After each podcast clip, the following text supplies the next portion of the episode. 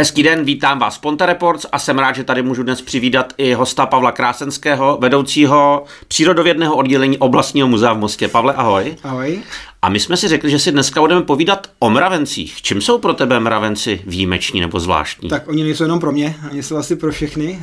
Tak je to skupina živočichů, kteří, kteří jsou prostě úžasní způsobem života a tou pestrostí, že? Takže když narazíme na mravence, tak každý mravenec, který ho můžeme v přírodě potkat, je něčím zajímavý. Tak pro mě je to taková úplně totální jakoby zábava je fotit, pozorovat a je to skvělý. Kolik druhů mravenců žije v České republice? Tak v České republice jich je sto pět, na světě asi dvanáct a půl tisíce, ale ty počty se samozřejmě mění, protože každým rokem přibývají nějaký nový druhy.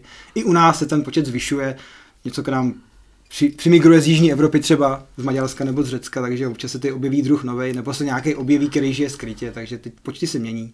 Máme se třeba obávat, že se k nám dostane nějaký takový ten bíčí nebo buldočí z Austrálie, z uh, Asie? No, hele, nevím. Mám pocit, že letadla můžou donést všechno, ale zatím, zatím vzhledem k podmínkám, který potřebují ty, že jo, tu zimu, tam ta absence zimy, že jo, ten Queensland je samozřejmě teplej, tam ty hmm. zimy nejsou, takže já si myslím, že tyhle mravenci, když se k nám dostanou, tak tady nevydrží a ne, ne, nemnoží se, jo. Většinou by to byla třeba dělnice a dělnice nezakládá kolonii, takže tam by to nešlo jako nějak dlouhodobě udržet. No a který tady z těch dvou, z těch sto pěti, možná už víc, který u nás žijou, je nějakým způsobem tvůj nejoblíbenější a proč třeba? Já si úplně neřeknu, že mám nějakýho oblíbenýho, ale já mám rád všechny, ale líbí se mi ty, co jsou něčím zajímavý. To znamená, že třeba existují u nás mravenci, kterým se říká Amazonky, a ty vlastně jakoby si zotročujou jiný mravence. Takže vlastně oni, oni si zotročí tak, aby pro ně pracovali, což je úplně skvělý, že a ty mě jako fascinují. Je to lidská společnost de facto v vozovkách, že sociální stát. A, a kde žijou, v lese nebo kde je najdeme? Ne, ne, to jsou, ty žijou všude, na kraji stepích třeba, na, sted, na středohořích je spousta.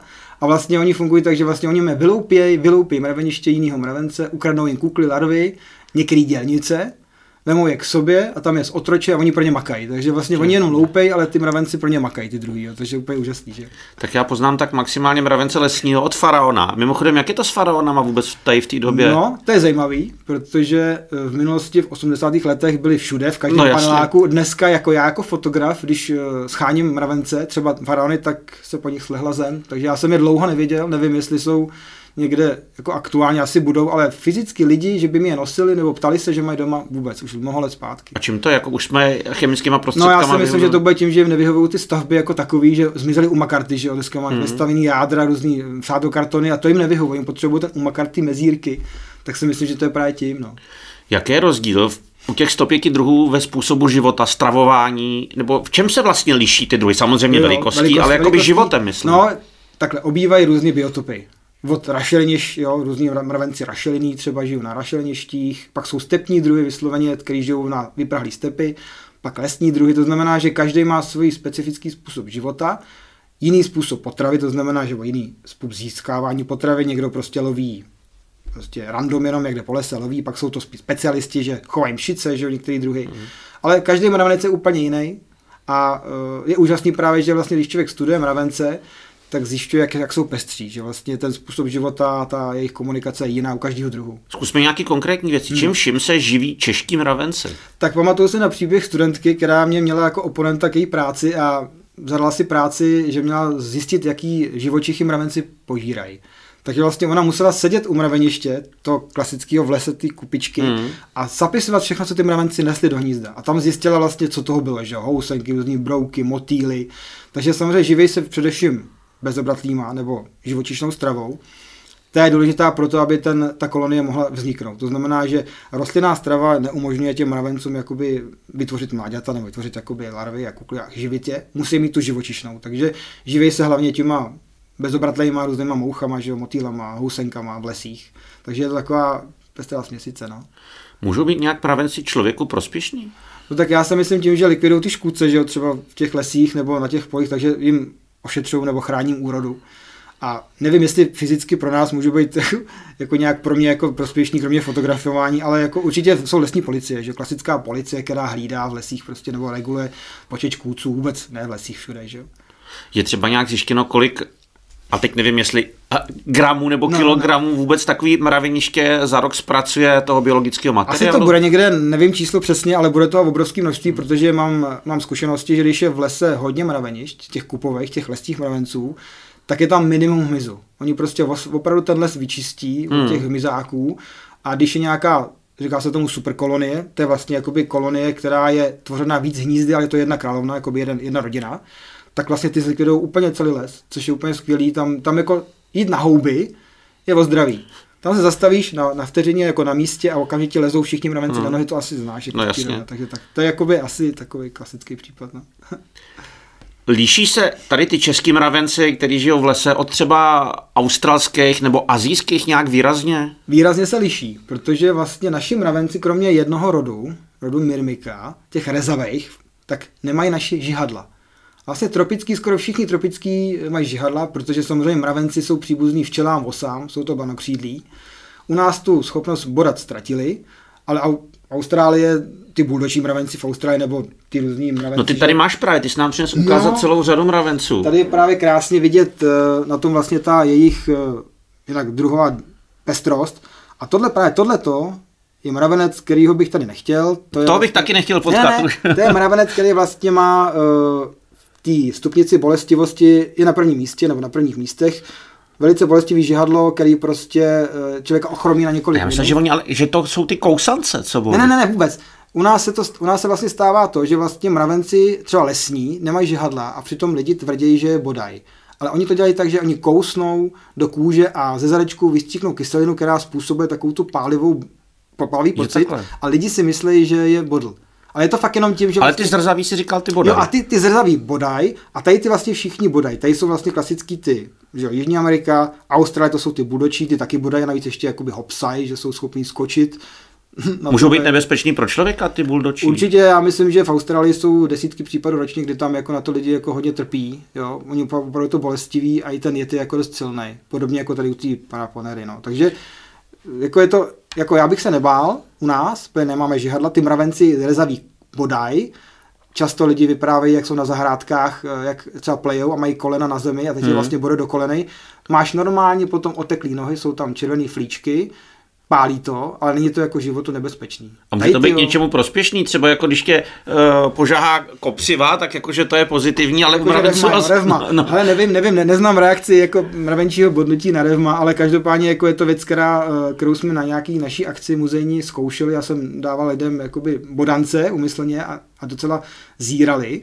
Hmm. Byli překvapený, že vlastně mravenec dovede bodnout, že to cítí. Ten náš, jo? Že vlastně jakoby, že to cítíte normálně. To, to Já bych se ještě vrátil k té no, sbírce. No. Teď tady máš celou řadu, protože tady koukám, jsou mravenci s takovou obrovskou hlavou, to je co za mravenci? Jo, tak to jsou střihači, to jsou ti mravenci ata z, tý, z Jižní Ameriky a ty hlavy vlastně, to je úplně jasný důvod, protože oni mají obrovský kousací svaly, aby dovedli ty listy kousat, takže musí mít silný svaly, že jo, na kusadlech.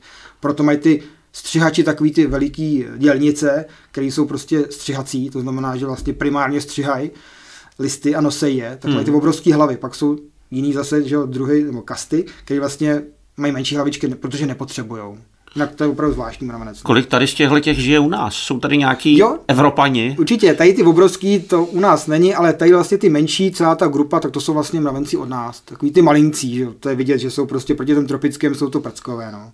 A co tady ty, ty lítací? Jo, t- To je lítací, to je zvláštní věc, to je vlastně královna od tady toho mravence rodu Dorilus, to jsou slepí mravenci z Maroka a je zajímavý, že vlastně mravenec, který je slepý, nemá oči, tak královna je nomé vokatá a lítá, takže asi to je proto, aby mohla najít nějaký nový místo na zaležení kolonie. No a když tady máš královnu, to znamená, že ty si mi musel sebrat, tak no, co pak ty mravenci chudáci dělají, když přijdou, přesně když přijdou o královnu? Tak existují vlastně dva druhy mravenišť. Monogyní a polygyní. Ty monogyní mají jednu královnu, to znamená, že tam je v mraveništi jedna a tam ztráta královny znamená jakoby konec kolonie v úvozovkách. No. A pak jsou většina, má monogyní, nebo polygyní, pardon, a to jsou hnízda, kde je víc královen. Tam jedna ztráta jedné královny nehraje žádnou roli pro tu kolonii a tyhle zrovna Dorilusové mají, tam, když jsme tam byli v, tý, v tom Maroku, tak vlastně to mraveniště jich bylo plný.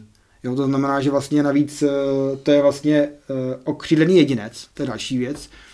To je jedinec, který se chystá vzlítnout z mraveniště a najít kolonii. To znamená, jsou to, je to z doby, kdy byly svatební lety, klasický, že jo.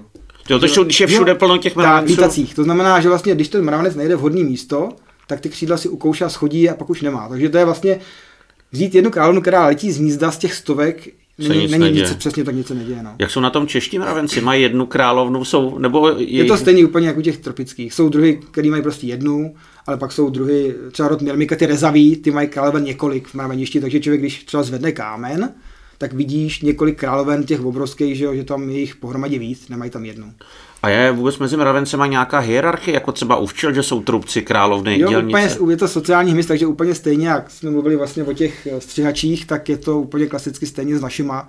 Jsou tam kasty, skupinky, že jo, těch dělnic, protože jsou všechno holky, to jsou dělnice, které vlastně zastávají různé funkce. A ta funkce odráží jejich velikost, nebo velikost odráží jejich funkci. Takže bojovníci, to jsou tady ty velcí, že jo, jsou prostě obrovský, aby se aby ubránili hnízdo. Ale pak jsou třeba čističky nebo krmičky, které krmí larvy, tak ty můžou být malinký, aby se dostali do všech těch komůrek. Hmm. Takže vlastně ty kasty hrajou taky vlastně základní úlohu v tom mraveništi, že vlastně každá kasta má svůj, svůj typ jakoby dělnice, velikostně, hlavou, uspůsobením a každá dělá svoji práci, což je taky úžasný. No a když zůstanu to porovnání včely a mravenci, včely u kluků myslím, no, že jasný, včely jasný. Mají trubce. Jak jsou na tom teda mravenci? Úplně stejně mají mravenci trubce. Takže si hýčkají toho chlap. Jo, ne, nehýčkají, to je zase klasicky. To jsou chudáci, že jo. Kluci u hmyzu jsou chudáci, ty slouží k jednomu účelu a pak umřou. Takže to znamená, je to úplně stejně. Vznikne nová generace trubců a královen, který v jeden den letějí ven z hnízda a páří se mezi sebou v těch koloních jako napříč lesem. Takže je to chudák, který spáří se samičkou a za pár hodin nebo za pár dní umře. No. Máme zimu, jak jsou na tom mravenci v zimě? Co dělají mravenci v tuhleto období? No tak spí, nebo spí, hibernujou, takže vlastně klasicky entomolog nebo fotograf často využívá zimní období, když ví, kde může, může je najít kvůli focení, protože jsou nehybní. Takže ty kupoví mravenci, to je takový krásný příklad, ty, co mají ty kupový hnízda, tak ty jsou skovaný uvnitř hnízda pod zemí, někde v nějakém prostě prostoru, kde vlastně to, ta masa těch tělíček vytváří teplo. To znamená, oni jsou schopni obalit královnu nebo nějaký ty stádia a být tam jako celou zimu uzavřený v nějaký skupince, v malinký klubíčku, kde vlastně vytváří nějaký teplo a vlastně to udržuje tu kolonii a tu královnu při životě. A co když se oteplí, protože mě teď třeba doma lítala moucha. No, a bylo mi líto vyhodit, že by zase umrzla, že by je, bylo je. Po ní. Jak, je, jak jsou na tom mravenci? Je možný, že se takhle zbudí, že někdo probudí, já nevím, sluníčko a co je, potom je. se s nima děje? Bývá to často vidět, do těch lesních, že vlastně se stane, že třeba ještě při sněhu, když jsou zbytky sněhu, tak se objeví na mraveništi takový to úplně zhluk černých těl, který vlastně vytváří černý takový fleky. A to je přesně jako v zimě, když vlastně je zima, tak vlastně oni ty tělíčka vystaví slunci, ty tmaví, proto jsou ty mravenci hmm. ty lesní. A když se to tělíčko ohřeje, tak vlastně oni běží do centra mraveniště a tam se zastaví a vy, vyzařují. Takže naakumulují. Jo, normálně to je topení jejich, oni tak vlastně topí. To znamená, oni jsou schopni zregulovat teplotu o několik desetin stupňů nahoru, kvůli tomu přežili, že vlastně natahají, hlavně v zimě to dělají, když je ta když je zima jakoby přes den a v noci je chladnější, tak vlastně berou to teplo sebou do mraveniště pomocí toho svého tělíčka a tam to zahřejou. Takže vlastně oni normálně zvýší teplotu v mraveništi ze slunce. A to se můžou takhle třeba jako několikrát probrat? Jo, určitě. Jako není, se... není to jako ještci, že se proberou ne, jednou ne, a už fakt nezahibernujou? Ne, ne, ne, opravdu, když je teplý počasí a vysvětne sluníčko a ty mravenci usoudí, že je dobrý, nevím, nevím, jestli třeba chodí pravidelně, to asi nechodí žrát něco, že jo, ale to vyhřívání toho mraveniště díky těm tělíčkům, ty černé barvě se dělá pravidelně, kdykoliv se oteplí nějak. Teď v prosinci, teďka třicátého prvního dvanáctého bylo teplo a mraveniště byly obsypaný černýma mravencema, jo. Ty jsi říkal, že nevíš, jestli v zimě chodí žrát, jsou nějaké věci, které o mravencích nevíme a které by bylo třeba dobrý zjistit, něco, co by si chtěl vědět. A... věci se jim jenom docela dost, jako vzniká spousta, že jo, studií, takže si myslím, že se ví dost, ale nevíme všechno, to není možný. Hmm. Jo, jednak druhově je to pestrý, to znamená, každý druh má jiný nároky. Já, jako, já myslím, že studovat třeba naše mravence český už je sama o sobě jako výzva. Jenom ty našich, těch našich sto pět druhů. Že? Jako dostat se jim na, na kobylku všem je asi, asi problém. No. To jsou druhy třeba, který se chytí třeba jednou za sto let. Jo, existují ve třech kusech, někde na Moravě. Na, na, a v čem jsou třeba výjimeční? Já si představu, že když je takhle, takovýhle zvláštní druh, tak je něčím extra výjimečný, ale oni budou třeba asi vypadat skoro stejně. Vypadaj, no, vypadají některý zvláštně. Ale hlavně jsou, žijí skrytě, to znamená, že, že běžně mravenci žijí pod kůrou, pod kamenama, dělají kupy a tady ty jsou třeba, pa, třeba žijou v hnízdech jiných mravenců, je jich tam pár, nebo žijou hodně v zemi, že se musí hrabat a člověk, když neví, kde hrabat, tak je těžko hmm. jako najde. Takže je to taková jako specialita. No. Víme, kolika let se mravenci dožívají, nebo kolika, nebo týdnů, měsíců, vůbec takže nevím. Takže víme, u včel, u včel víme, že ty dělnice jsou nějaký tři čtyři měsíce, ale ty se upracují k smrti, že jo. Je to u těch dělnic mravenců i včel je to prostě normálně úhyn z přepracování. Jo, logicky. Vem, vem si, no a délka vlastně, života u mravenců? No, tři čtyři měsíce dělnice, jako je to přibližně stejný, ale, ale je zajímavý, že je dokumentovaná, zdokumentovaná královna mravenčí, běžného druhu Lasius niger, ten mravenec obecný, která žila v laboratoři dvacet šest let. Jo, to znamená skoro třicet let, ale ptali se mě lidi, jak je možné, že to se to ví, ale to je laboratorní. To znamená, že... Může to být daleko se... víc třeba v přírodě. No, no, jasný, ale tam jde o to, že v laboratoři víš, že tam tak dlouho žila. Jo, kdyby si člověk přines královnu do laboratoře, už dospěl, tak nevíš, jak je dlouho žila. Jasně. Ale oni měli opravdu od narození až po zhyn nebo skon v laborce, takže věděli, že to bylo skoro třicet let, což je neuvěřitelný věc, jo, na mravence, hmm. který prostě je drobnej, že třicet let je úplně šílená věc. Jo. Má třeba takováhle královna nějakou zvláštní stravu, nebo čím se živila takováhle královna těch třicet no, let? Oni, oni se živí asi stejně jako zpočátku, to je taky zajímavý, že vlastně, když vzniká kolonie, to mravenčí, tak vlastně královna je sama. Ona zakládá kolonie sama. To znamená, ona si naklade nějaký první vajíčka a o ty se sama stará. Krmí je vlastně tekutinou nebo vlastně potravou, co má v žaludku, co je vlastně v bříše u něma v těle. A vlastně ona žere to, co samý. A když vlastně má dělnice, potom který jako vychová ty první, tak oni už ji krmějí. To znamená, dělnice ji krmějí a ona žere to, co jí dělnice dají.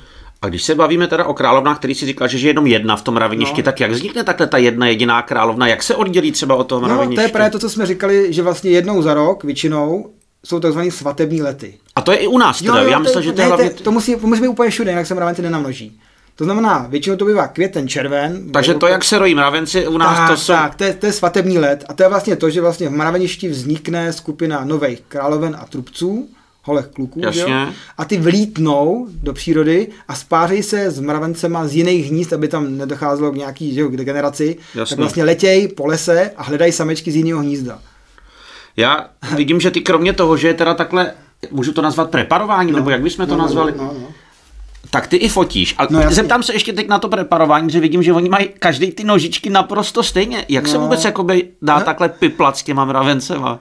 Tak někdo to považuje za zbytečný se tím zabývat, ale já mám rád jakoby estetiku, to znamená, že rovnáme nožičky, takže klasicky, když se preparuje hmyz, tak musí být dobře vláčnej, musí být prostě dobře připravený, aby se mohl vypreparovat. A pak se používají různé štětečky, ředěnej Herkules a podobné věci. A je to teda pracný, protože vlastně roztahuješ ty nožičky štětečkem s jemnou emulzí Herkulesu. Je to taková jako práce... A ten Herkules proč? Aby to stvrdlo? Jako... Ne, aby nebyl vidět, aby ne, jako on, když se naředí, tak vlastně zmizí. On tvoří film jenom. Aha. To znamená, že vlastně na tom preparovaném mravenci není vidět. Takže Herkules se používá, protože vlastně je to neškodný, je to na papír a netvoří to žádnou vrstvu viditelnou. A když Jasně. se člověk naučí pracovat tím štětečkem a má tu vlastně má tu techniku, tak to není vůbec vidět, ale říkám, bohužel jeden mravenec trvá třeba pět až deset minut, takže když člověk vidí potom krabičku, kde jich je stovka, tak si spočítá ty hodiny, že jo. Hele, u těch velkých, tomu rozumím, že ty nožičky no, takhle jako roztáneš, ale jak tady u těch jakoby prťatých, u kterých ty nožičky ani skoro nejsou jako normálním okem vidět? Tak to už je uchylárna, protože vlastně jednak jak to není vidět pro normálního člověka, tak jako by si řekl, že nemá význam se tím zabývat, ale já i u těch malých to rovnám. A tam je to samozřejmě o trpělivosti a o té pevné ruce, protože tam stačí sebe menší jako dotyk a už to zničíš. Takže stane se mi někdy, že u brouku nebo mravenců velikosti milimetr, že se občas stane, že špatně šáhnou je po broukovi, jo? Nebo po mravenci. No. Jaký nejmenší mravenci u nás žijou a kde se vyskytují? No to je právě ten faraon, ten je nejmenší, že? Ty, ty, ty rody, Phalaenopsis hmm. a podobný, takže ty mají kolem milimetru. A pak ty naše největší, že? To je ten mravenec dřevokaz, ten má jeden a půl centimetru a to už je jako na nás. Na náš, to už je macek. jeden a půl centimetru na naše území je dost. A to je dělnice, že jo. Ty některé královny bývají třeba i větší. Jak se takovýhle mravenci fotí? Protože já když jsem koukal na tvoje fotky, tak to vypadá, že ty jim, možná použiju drastický názor, rozhrabeš to mraveniště. Nebo tohle nedělá? Takhle, nesmí se to dělat, protože vlastně ty kupový mravenci, speciálně ty, co mají na kupách, tak jsou chráněni zákonem. Tam se nesmí do nich vůbec zasahovat. Hmm. A jinak vlastně klasika. Do hnízda se, takhle, existují způsoby třeba v tropech, kdy se srazí hrana, že jo, někde hlíny udělá, vykope se obrovská díra, aby bylo vidět do komor. U nás e, spousta mravenců žije pod komenama, nebo v kůře, nebo pod kůrou, nebo ve dřevě. To znamená, že stačí vlastně se jim dostat jakoby pod, pod střechu, v uvozovkách jenom pod střechu. A e, když vlastně je člověk trpělivý a není jakoby buldozér, to znamená, že je opatrnej, tak jim to nějak nezdecimuje, to hnízdo nezničí a, je, a když je nechá chvilku bejt a je třeba chladnější, tak ty mravenci v uvozovkách relativně fungují normálně. To znamená, že tam je normální pohyb. Ano, samozřejmě oni uklízejí, že když cítí nebezpečí, tak se skrývají, takže když řeknu jednoduše, kdybych to nechal hodně dlouho, tak to mraveniště zmizí někam do útrob, mm-hmm. do bezpečí. Jinak se to dá normálně, většinou fotím pod kůrou, pod kamenama, ve dřevě a mravenci kupoví, takový ty, co dělají ty kupičky, ty chráněný, tak ty většinou fotím na hnízdě nahoře jako na té kupě. Takže neodstraňuješ. Ne, ne, to určitě ne, to by ne, nešlo, protože je to sypký, že jo, to je materiál, který se rozsype a nešlo by to v tom vůbec fotit, no. Když takhle třeba odloupneš tu kůru, cítí ty mravenci nebezpečí, útočí třeba na tebe? Jo, prskají kyselinou, některý, že jo, okamžitě, ale hlavně oni zdrhají, oni prostě primárně zachraňují svoje potomstvo, takže utíkají s tím do někam do nějakého místa, kde je trošku víc klidu, no. Který mravenci i u nás třeba prskají? No, prskají ty kupový. Existují fotky, že vlastně vidíš normálně kyselinu, jak vlastně lítá z toho zadečku. Do jaké vzdálenosti? Docela dost, jak by desítky centimetrů, desítky, jo, protože vlastně oni dokážou vystřelit vlastně tu tekutinu docela pod tlakem a je to poznat, když člověk přijde k mraveništi, stačí se zkusit, že jo, v létě, když je kupa mraveniště a mm. je to akční mraveniště fungující, tak stačí dát ruku na to a takhle zahejbat, třeba deset centimetrů a pak si čuchnout. Takže ne, pokud nemáš oděrku, tak by to nemělo. Jo, nějak to, ano, oděrka pálí. Ano, oděrka pálí, ale pokud fakt jako deset centimetrů a za, zamáváš a cítíš jako že se brání nebo uvidíš, že se brání, tak bys to rukou neměl cítit, jak voní od ty kyseliny. Takže můžeš takhle sbírat kyselinu mravenčí, že dáš. Tak když se tak dávali do těch kapesníky, že se to ovoňovalo, a že jo, ty se mravenci se takhle využívali, že jo. I na to se často využívalo na to, na to zbavení koster, že jo, těch toho masa, že jo. Dalo se do mraveniště kostra a pak se to nechalo vybělit u nich. Máš nějakou veselou příhodu s fotografováním? No to rozhodně. To mám, no. Já jsem vlastně jsem se před asi dvěma rokama rozhodl, že budu točit jedno mraveniště a fotit jedno mraveniště asi rok, rok a půl. Že vlastně natočím, jak, je, jak funguje v zimě, mm-hmm. kdy se ty mravenci probudějí, co se tam pak děje vlastně na tom jaře, jaký jsou svatební lety. No a já jsem tam chodil a že jo, klasicky, prostě jsem si stavěl stativ na stejné místo. Takže jsem prostě přišel ke stromu, kde byla dutina, byla to dutina v dubu, tam ta kolona je obrovská a já jsem si postavil stativ a jak jsem točil jakoby furt ten vchod, no tak samozřejmě jsem neušel pozornosti kolem jdoucích pejskařů a podobných to a byla tam paní, která v sobotu večer, to, bylo, to byl květen, kdy byly ty lety svatební, takže jsem tam fakt jako byl k večeru, teda lítali k večeru ty mravenci, tak vlastně ona viděla, co dělám, tak se ptala, co tam dělám, protože chlap stojící v lese, koukající do stromu a neviděla stativ, takže nechápala, tak se zeptala, byla asi pět metrů ode mě, jak jsem řekl, že fotím mravence. Tak ona se strašně divila, přišla ke mně, podívala se na ten, já jsem jí to ukázal na displeji, že byla taková z toho nadšená, odešla a přišla v neděli v tu samou dobu, já jsem tam furt stál. Na stejném místě, stejný foťák, stejný tohleto a ona na mě koukala a říká, pane bože, vy jste tady ještě pořád. Samozřejmě nebyl jsem tam pořád, já jsem nešel domů, ale byl jsem tam večer, takže vlastně paní měla pocit, že existuje blázen, který prostě stojí celou yes. dobu, celou noc jeden u jednoho mraveniště kouká tam furt, jo. To znamená, to bylo vtipný, protože entomolog vlastně, fanatik. Jo, ale pak mám ještě jeden vlastně, že na mě volali záchranku. Já jsem fotil mravence u kolony Zahrádek v Humutově a ležel jsem tři hodiny na zemi se stativem u, u kopřivy, kde byli, kde byli mravenci a oni zavolali, že tam leží, takže přijela houkačka. Já jsem se zvedl, jenom říkám, co děláte. Říkám, takže už je známej, takže jo, někde jo, jo. poleháváš, postáváš. Jako asi logický je, když tři hodiny někdo leží s nohama na cestu a nehejbe se, tak je to divný. No.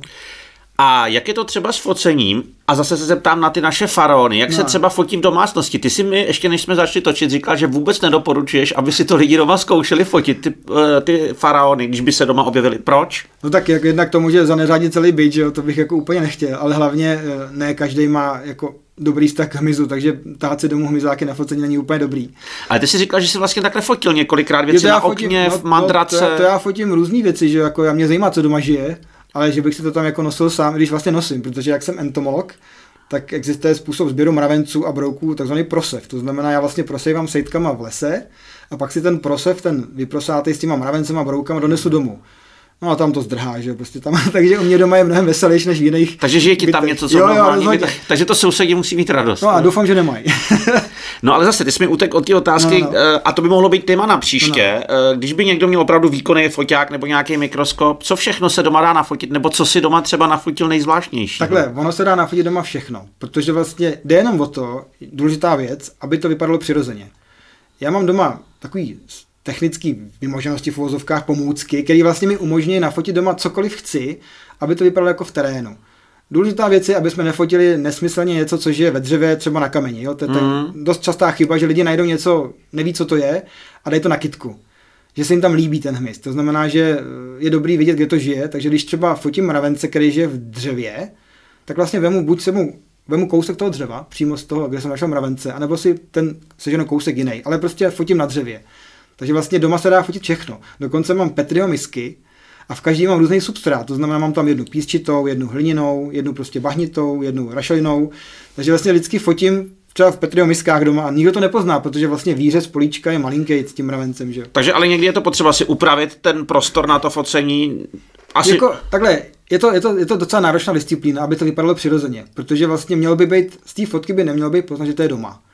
To znamená, že pokud to člověk dokáže udělat fotku, jako že to vypadá k venku, mm-hmm. tak vlastně neříkám, že podvádí, já to většinou uvádím, že to je studiová fotka, jako nechci lidi blamutit, protože mi se nelíbí potom, když lidi neví, jak to vzniklo a mají pocit, že to jde, tak se říkají, to přece není možný, když to nemůže jít, že jo. A to je přesně ten systém, že vlastně já se snažím lidem pomáhat s tím, aby věděli, že to je ve studiu, aby neměli pocit, že to nejde, že jo, protože doma se dá fotit všechno. Já jsem si vyráběl louku, já jsem si do polystyrenu píchal kytičky, do mističek, do těch Eppendorfek, do těch vlastně epruvet, že jo, zdravotnických, v každý byla voda a udělal jsem si nové porost kytek a v tom jsem fotil nové motýly, že jo, na tom vosi, takže vypadalo tak na louce, že jo, v pozadí jsem měl nějakou fotku rozmazanou, to tak, dá se to všechno, že jo, ale jde to udělat venku. Jo. A děláš tohle často? Tak nedělám, to už, to už jsem jako skončil, protože vlastně to bylo období nějaký, kdy jsem tohle hodně s tím experimentoval, teď jsem radši v té přírodě, jo, takže radši míň a lépe z mýho pohledu, jo. To znamená míň návštěv do přírody, ale intenzivnější zážitek. A co je na focení ravenců nejtěžšího?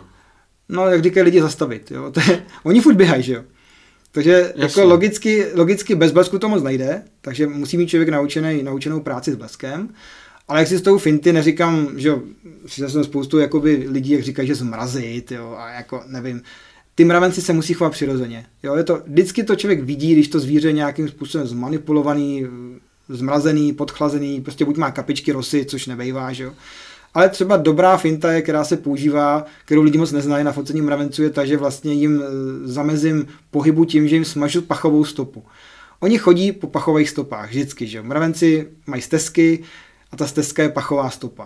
A když se jim ta stopa přeruší, tak oni na tom místě, kde to přeruším, chvilku blbnou, než ji zase obnoví. Takže vlastně já mám šanci je zastavit v místě, kde přesně chci, takže... Takže když oni takhle kolem prstem, kolem něj uděláš kolečko, tak tě nezdrhne. Když bude prostě větvička, kde budou běhat mravenci a jim takhle vyšmrdlám tu, tu část, kde vlastně jakoby není, není signál hmm. jejich, tak oni tam stojí. A já vím, že tam přesně budou chvíli stát, takže tam ne, nikam nezdrhají a stojí, že jo. A vlastně tikadlama makají, takže vlastně jakoby stojí a vypadají přirozeně.